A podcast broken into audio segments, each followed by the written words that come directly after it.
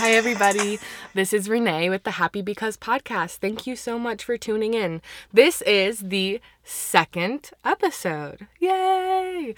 If you haven't listened to the first episode yet, go listen to it. It's my story, why I started this podcast, um, and a little bit of a little nugget and advice for the end for um, anybody who's just super struggling right now, uh, feeling really overwhelmed. So let's head into the topic for today.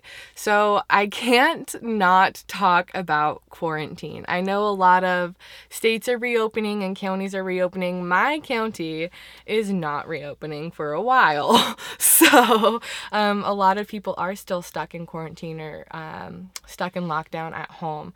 Um, so today I want to talk about a tool that's really uh, I haven't really used before, maybe a little bit, but I've kind of amped it up to help me um, manage my depression and anxiety, but also manage just life and, and goals and progress um, and trying to be a better human. So, uh, my happiness in general, that's what this is all about. Happy because. So, I am happy because I have a new calendar um, way of tracking what I accomplish. So when you are stuck at home every day, the days start to blend together. I saw this cute little funny clock on the internet, and instead of like 12, 1, 2, 3, 4, 5, it was like Sunday, Monday, Tuesday, Wednesday, Thursday, Friday, Saturday, a clock like set to the week. Uh, and someone commented, like, oh, it's a retirement clock. And I was like, oh my gosh, it needs to be quarantine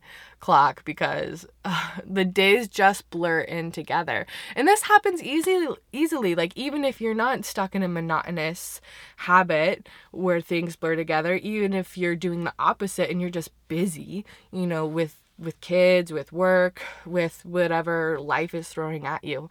It's easy to not realize how long it's been since we've made progress. So many people um, are working on starting a side hustle or trying to lose weight or writing a screenplay.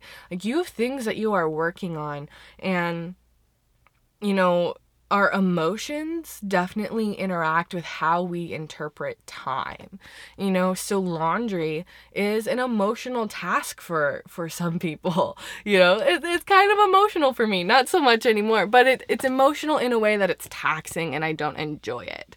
Not necessarily it's not like traumatic you guys but it's so when I do laundry, it feels like a bigger task. And so even if it's been two or three weeks, it's like, no, I just did it. I remember just doing it.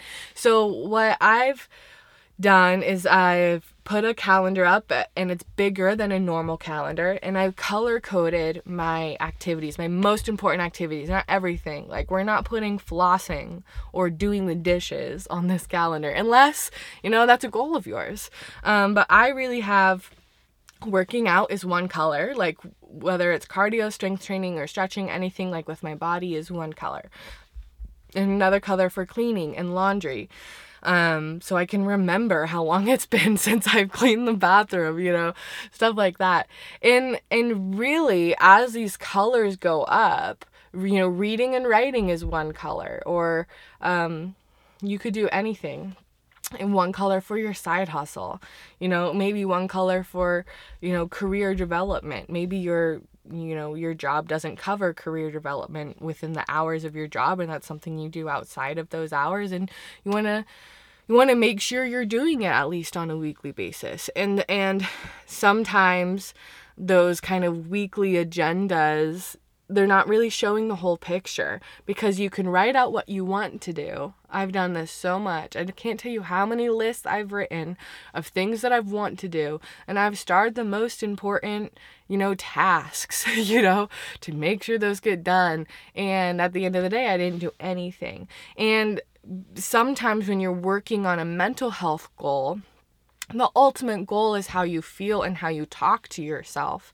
So you kind of can feel victorious about yourself at the end of the day and, and rightly so if you've if you've overcome a low point through self-talk. If you've done some positive self-talk and you had a hard day and you you kind of overcame your mood, that's a victory for you. But you can end that day and and it's definitely a victory. It doesn't take away from that, but you can end that day and really have made zero action, like concrete progress towards something you really care about. Let me know what you think about the tactic of, you know, instead of counting what you need to do, you know, at the end of the day, really quantifying what you've actually done with that day. So basically what I've what I've color coded on this calendar is what I've discovered to be for myself the things that I know keep me happy. Like I know if I if I keep my home clean and tidy that that makes me happy. I know if I exercise more frequently that makes me happy. If I'm if I'm reading, if I'm um, have all of these activities that aren't Netflix and TikTok and Instagram, if I can get myself to do more of those, I am happier. Um, and it's interesting because it doesn't necessarily kick in on any individual day. I might have a shitty day, um, even though I ran, even though I cleaned, even though I cuddled with my dog and read a book and cooked a meal for myself, which are all good things to do. I might have had a crappy day, but I know for myself that these small activities compound. And over the course of a week, over the course of a month, um, the more I can get myself to do these happy habits, um, the more often I'm the easier it is to get out of a bad mood, the less likely I'm to fall into a bad mood. The point really isn't to try and do everything in one day. I don't think and I think that's part of the reason this calendar thing works because I've created checklists. I can't tell you how many like habit tracker checklists I have created. But you don't need to do everything every day. It's not realistic to to move forward on every category of your life every day.